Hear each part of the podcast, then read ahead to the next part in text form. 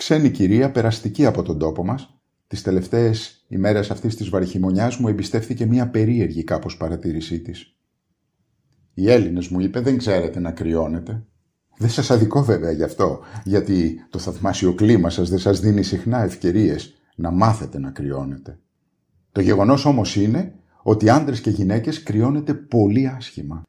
Εννοώ τους καλοντημένους ανθρώπους, να, τους άντρες, με τα χοντρά παλτά, τα χνουδωτά κασκόλ και τα φουρέ γάντια. Όπως και τις κυρίες, με τα βαριά γουναρικά. Και βρίσκεται πως κρυώνουν άσχημα.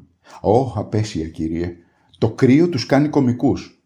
Στο βάδισμά τους, στη στάση τους, στα κινήματά τους έχουν κάτι φοβισμένο, θλιβερά μισοκακόμυρο σαν να τους οδηγούν στο ικρίωμα.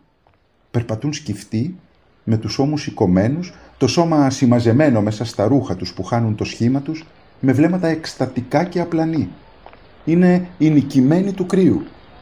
Τους λείπει απλούστατα η ωραία υπερηφάνεια που με αυτήν αντιμετωπίζουν οι βόρειοι λαοί την εχθρότητα των στοιχείων. Καθώς ανεβαίναμε την οδό σταδίου, με το άγριο ξεροβόρι της παγερής Δεκεμβριανής ημέρας, δύο νέοι που το κρύο τους είχε μεταμορφώσει σε εκατόχρονους γέρους, καθώς περνούσαν σκυφτοί με τα κεφάλια του χωμένα στους ώμους, είπαν του τουρίζουν μέσω ένας τον άλλον. «Κρύο, καιρός για δύο». «Τι είπαν αυτοί οι δύο θλιβεροί νέοι», με ρώτησε με περιέργεια η ξένη κυρία. Της εξήγησα όσο μπορούσα καλύτερα τη φράση.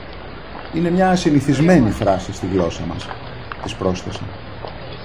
Άργησε να μπει στο νόημα. Ύστερα από λίγο με ρώτησε «Θέλετε να πείτε ότι υπάρχουν άνθρωποι στον ωραίο αυτόν τόπο που θεωρούν τον θείο έρωτα ως μέσο για να ζεσταίνεται κανείς το χειμώνα; Πάνω κάτω δηλαδή αυτό εννοούν κυρία μου.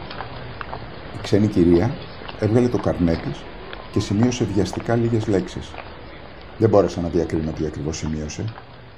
Ίσως θα το δούμε κάποτε στο βιβλίο που πρόκειται να γράψει για την Ελλάδα.